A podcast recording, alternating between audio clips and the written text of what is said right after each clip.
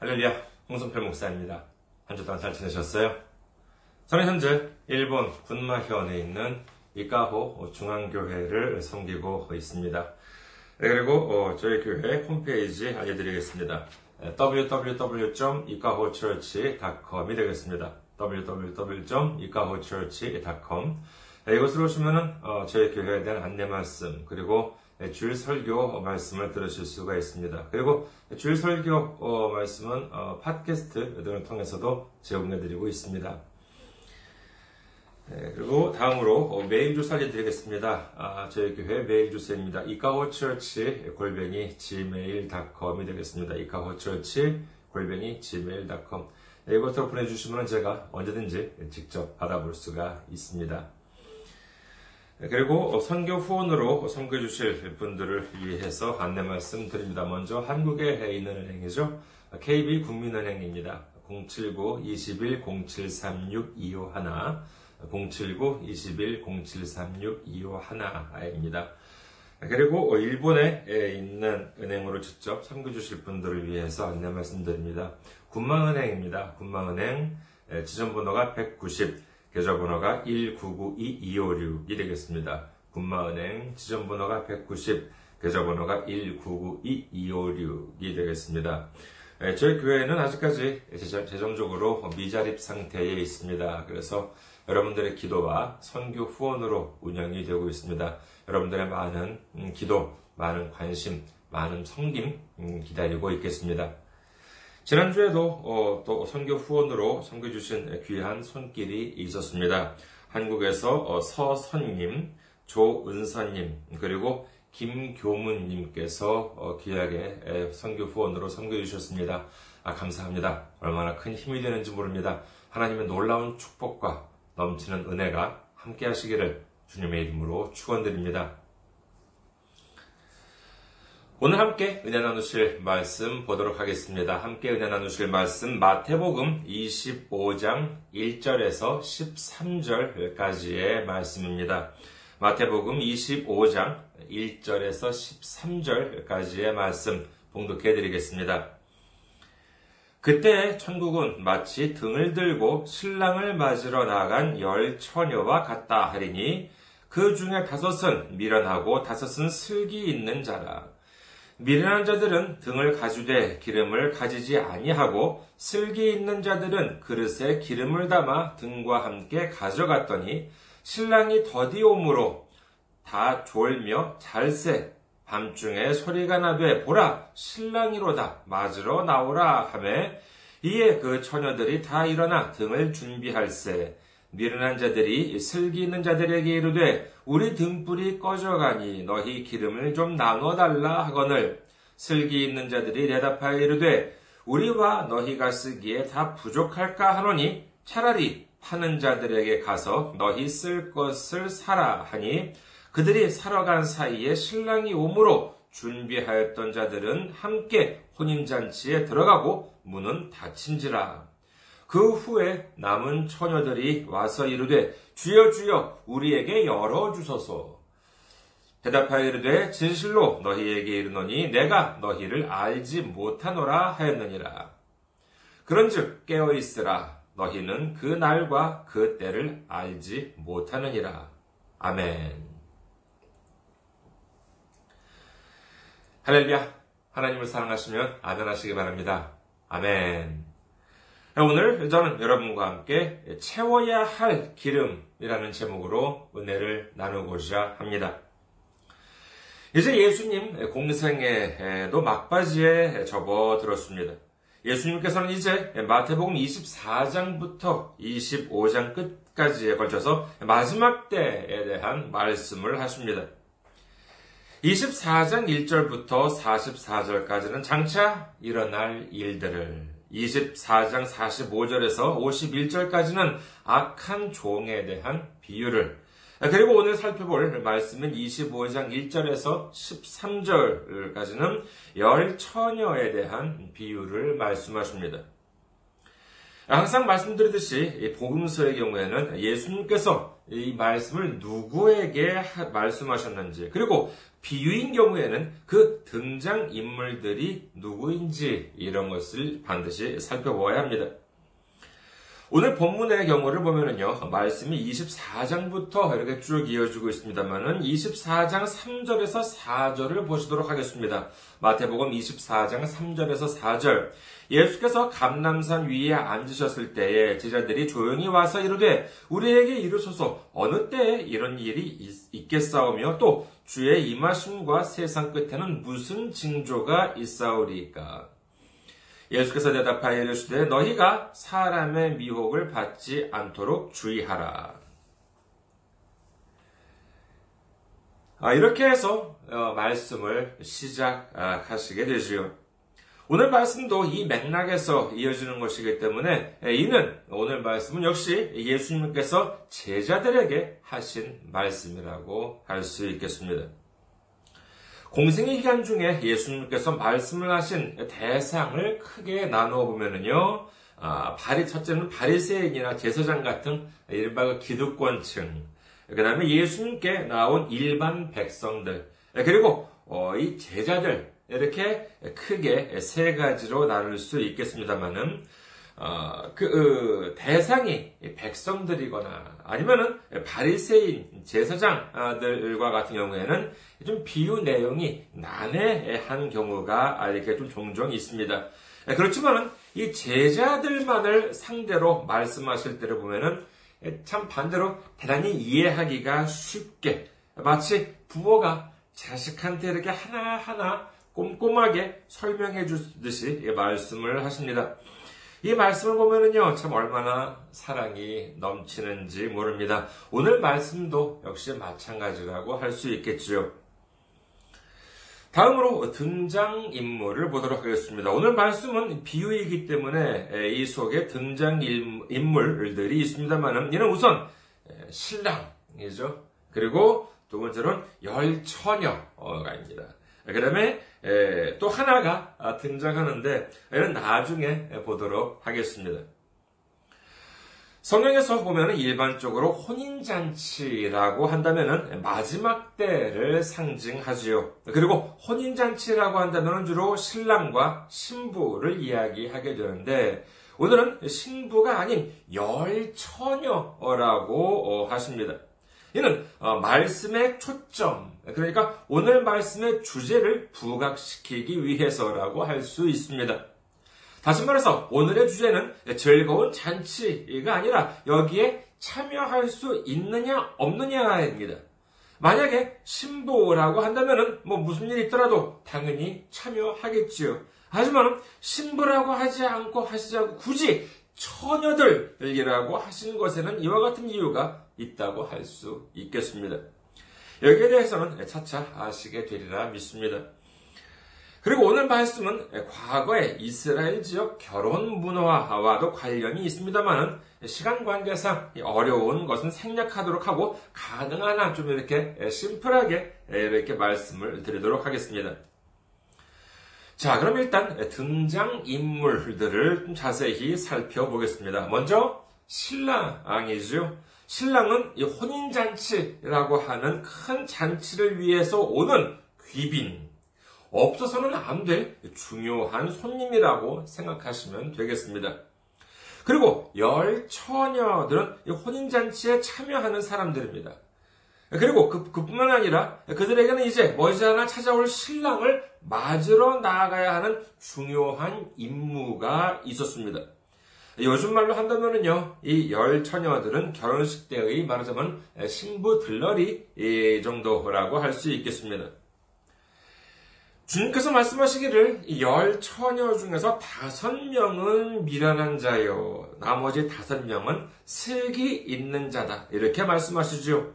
그렇다면 이 미련한 자와 슬기 있는 자들의 취한, 그들이 취한 행동의 차이가 무엇인지를 보아야 하겠습니다. 여기에 대해서는 3절에서 4절에 나와 있지요. 마태복음 25장 3절에서 4절. 미련한 자들은 등을 가주되 기름을 가지지 아니하고 슬기 있는 자들은 그릇에 기름을 담아 등과 함께 가져갔더니 미련한 자는 등을 가졌지만은 기름을 가지지 않았다라고 하는데 슬기는 자는 그릇에 기름을 담아서 등과 함께 가져갔다고 합니다. 뭐 그렇다고 미련한 자가 아, 든, 등불에는 기름이 전혀 없었던 것은 뭐 아닌 것 같습니다. 어, 뒤에 보면은 나옵니다만은 어, 미련한 자는 그 등에 들어갈 약간의 그 어, 기름 정도만을 가지고 갖고 슬기 있는 자들은 그 등에 기름을 넣었을 뿐만이 아니라 여분으로 어, 기름을 다른 그릇에 담아서 넉넉하게 가지고 갔다는 것이지요. 당신은 뭐 가로등 같은 것이 있을 리가 없었습니다만은 준비를 하러 나갈 때, 자, 이제 준비를 하는지 열차들이 나갑니다. 그런데 그들이 등을, 나갈 때 등을 켰다라고 하는 기록은 없습니다. 만약에 맨 처음에 그 열 처녀들이 그 어, 준비를 하러 나갈 때가 밤이었다면 등불을 켰겠지요. 하지만 그들이 등을 음, 킨것 같지는 않고 그냥 들고만 갔던 것 같습니다.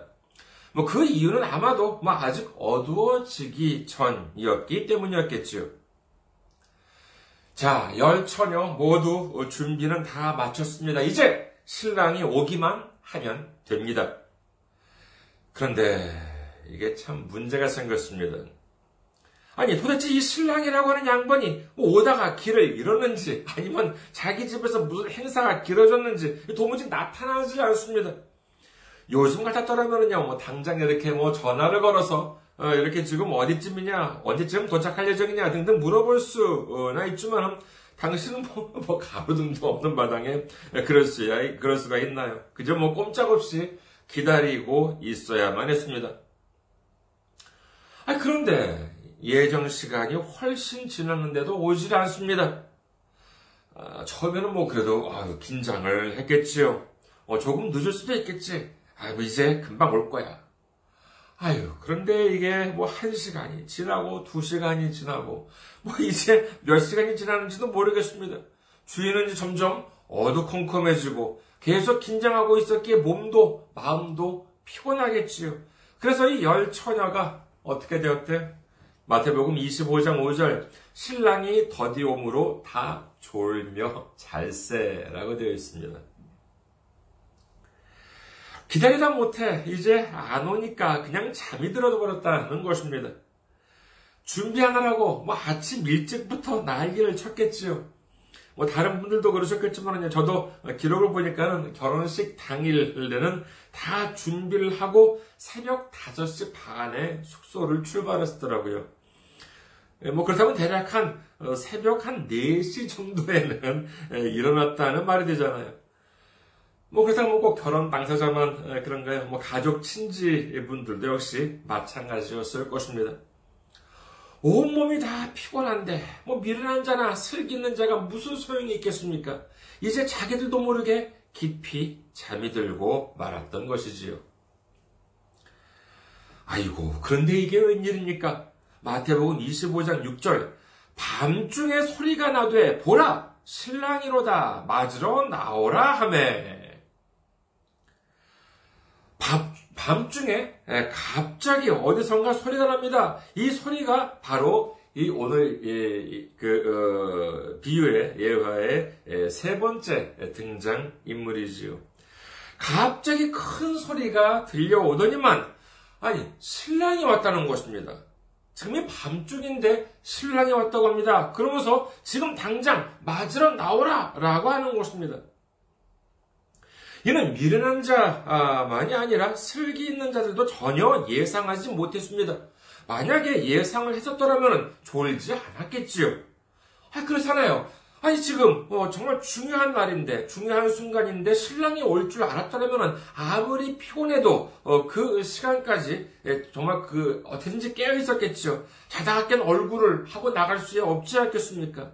그런데 슬기 있는 자들도 잠을 잤다라고 한다는 것은 역시 그들도 전혀 예상하지 못할 상황에서 갑자기 신랑이 도착했다라고 하는 소식을 들었다는 말이 될 것입니다. 이제 난리가 났습니다. 서둘러 막 잠을 깨고는 뭐 날이 어두우니까 이제 준비를 한 등불을 켜고 나가야겠지요. 자, 그런데 여기서 또 문제가 발생합니다. 마태복음 25장 8절에서 10절입니다. 미련한 자들이 슬기 있는 자들에게 이르되 우리 등불이 꺼져가니 너희 기름을 좀 나눠달라 하거늘 슬기 있는 자들이 대답하여 이르되 우리와 너희가 쓰기에 다 부족할까 하노니 차라리 파는 자들에게 가서 너희 쓸 것을 사라 하니 그들이 사러 간 사이에 신랑이 오므로 준비하였던 자들은 함께 혼인잔치에 들어가고 문은 닫힌지라. 이미 이 미련한 자들이 이 슬기는 자들에게 부탁을 하죠. 지금 자기들이 이 등불 다 가지고 있는 이 등불 안에 기름을 넣어 어, 왔습니다만 이 불이 그 불을 붙이긴 했지만은 그래도 기름이 부족해서 꺼져 간다는 거예요. 그러니까 좀 나눠 달라고 부탁을 합니다.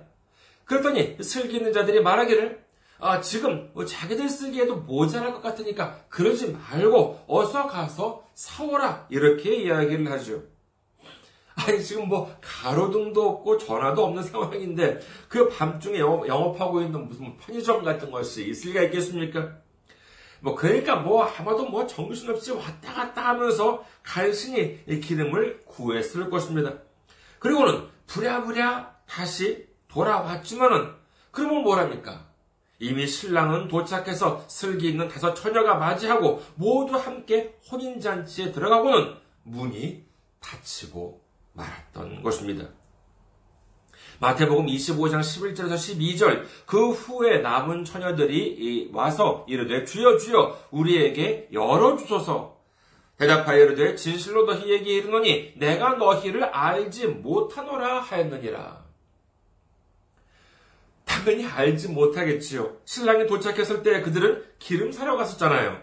얼굴을 봤어야 들어보내든지 하겠지만은 당신들은 모르는 사람이다. 여기에 들어올 수 없다. 아, 이런 말을 들었던 것입니다.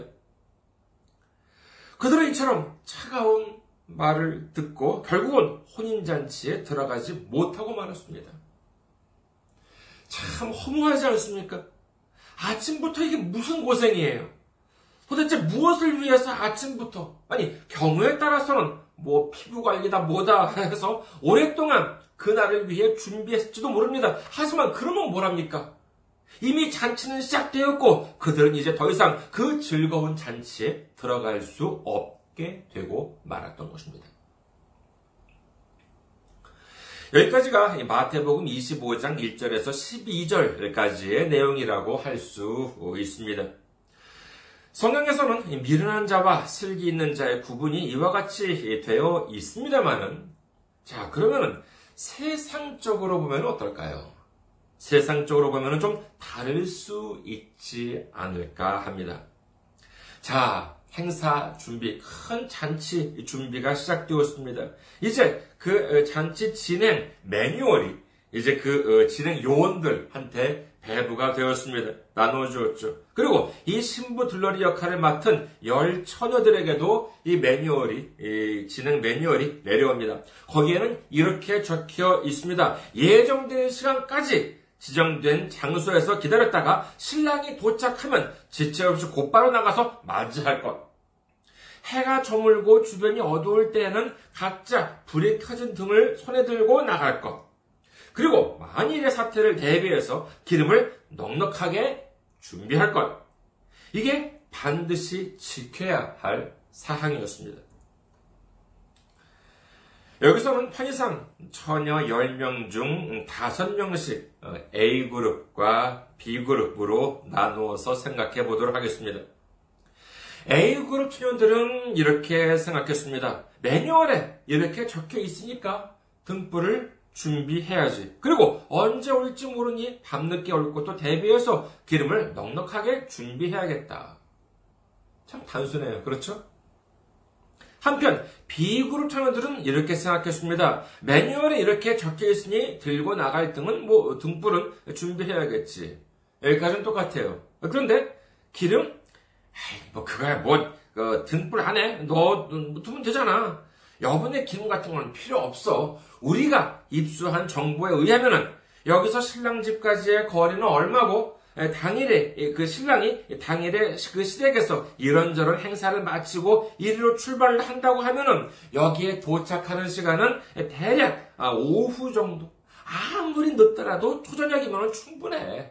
아, 지금이 뭐 겨울이라면 또 모를까. 요즘은 아직 뭐 해가 기니까 초저녁이라도 화내. 뭐 굳이 뭐 등불을 켤 필요도 없잖아. 밝을 때 켜봤자 뭐 티도 어, 안 난다니까.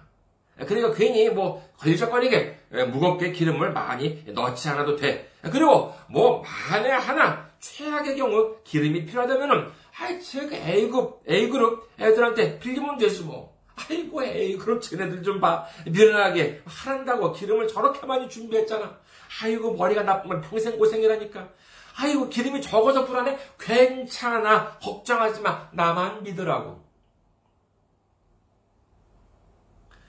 만약에 이랬다면 어떨까요? 뭐 물론 우리는 이미 답을 알고 있으니까 쉽습니다만은 세상적으로 보면은 A 그룹과 B 그룹은 어떻습니까? 어쩌면은 세상적으로 보면은 여분의 기름을 준비한 A 그룹보다도 이것저것 정보를 수집하고 요령 있게 준비한 B 그룹 처녀들이 더 지혜롭다는 평을 받게 될지도 모르는 일입니다. 그렇잖아요. 세상을 좀 요령 있게 살아야지요. 하란다고 시키는 대로 다 하면 그게 미련한 것 아니겠습니까? 하지만 성경은 어떻습니까? 세상적으로 보면은 미련하게 보였던 A그룹이 혼인잔치에 들어가고 반면에 세상적으로 보면은 지혜롭고 요령 있는 것처럼 보였던 B그룹은 아예 문 안에도 들어가지 못했다고 성경은 기록하고 있는 것입니다. 그러면서 예수님께서는 말씀하시죠. 어, 마태복음 25장 13절. 그런즉 깨어 있으라. 너희는 그 날과 그 때를 알지 못하느니라. 여기서 우리가 반드시 알아야 할 세 가지가 있습니다. 크게 나누어서 세 가지인데, 첫째로, 열 처녀에게 내려졌을 이 명령, 매뉴얼이라고 하는 것은 무엇일까? 둘째로, 이 열 처녀의 희비를 엇갈리게 만든 이 기름이라고 하는 것은 무엇일까? 마지막으로, 셋째로, 깨어있으라 라고 하는 것은 무엇일까 하는 것입니다.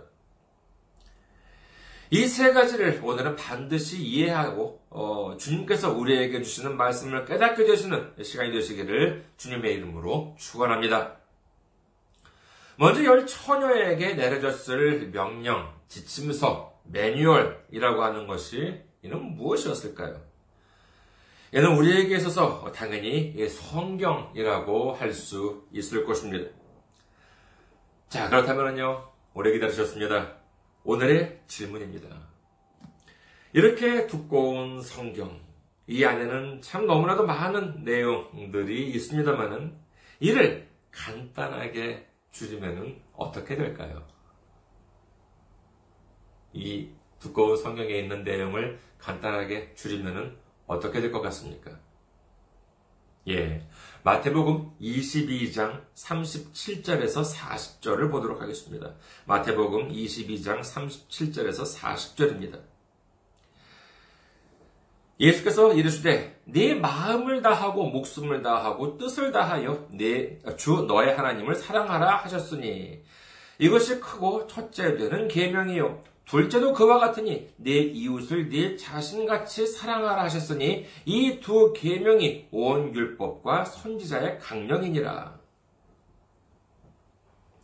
특히 이 40절을 다시 한번 보시도록 하겠습니다. 마태복음 22장 40절.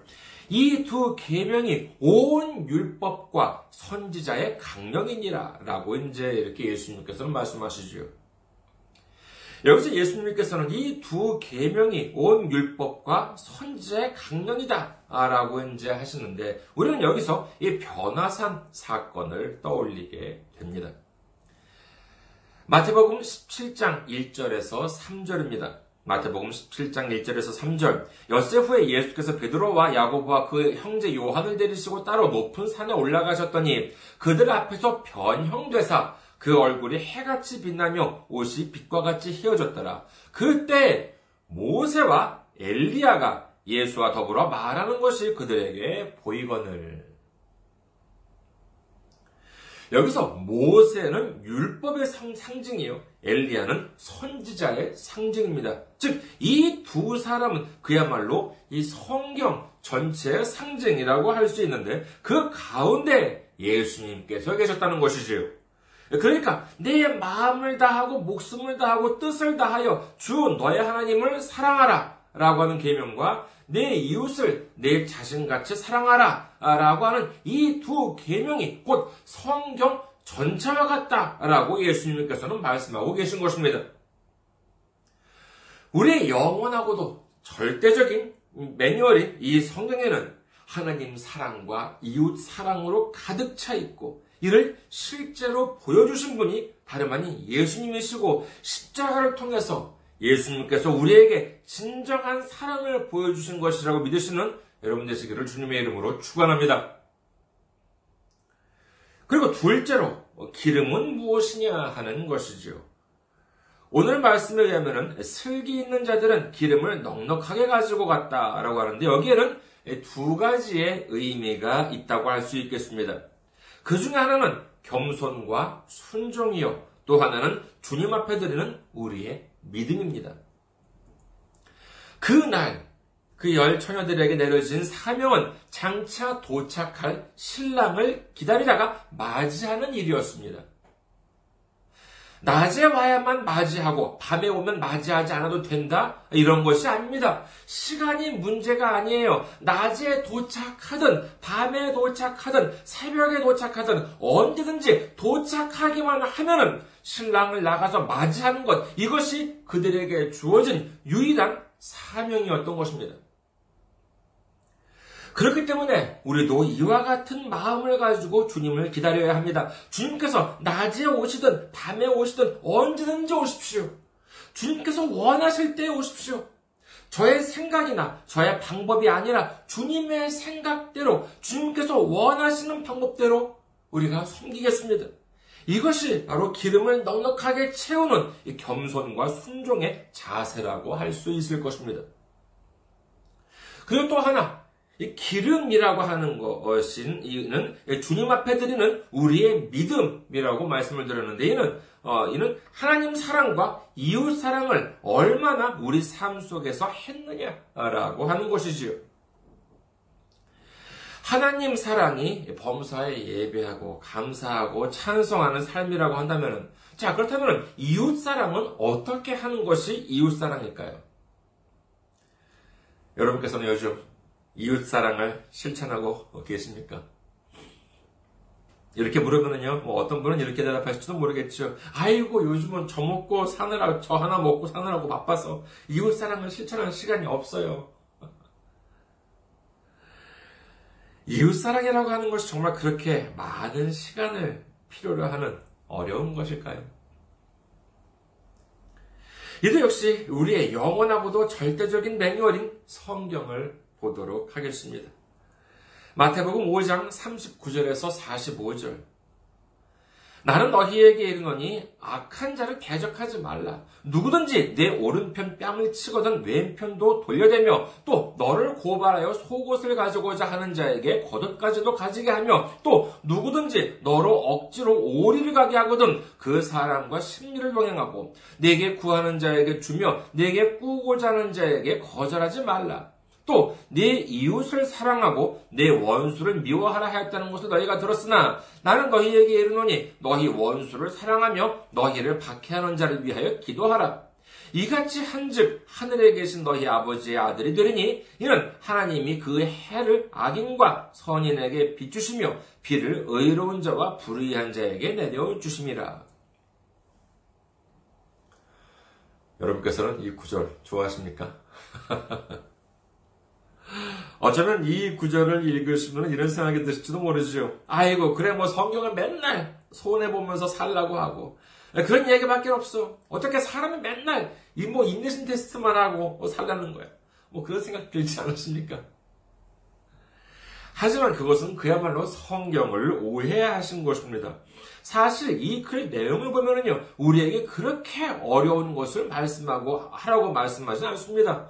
큰 돈을 쓰라는 것도 아니고 큰 희생을 하라는 것도 아닙니다. 그저 조금 손해보고 조금 내주고 조금 자존심 세우지 말아라. 이 정도에 불과한 것이지요.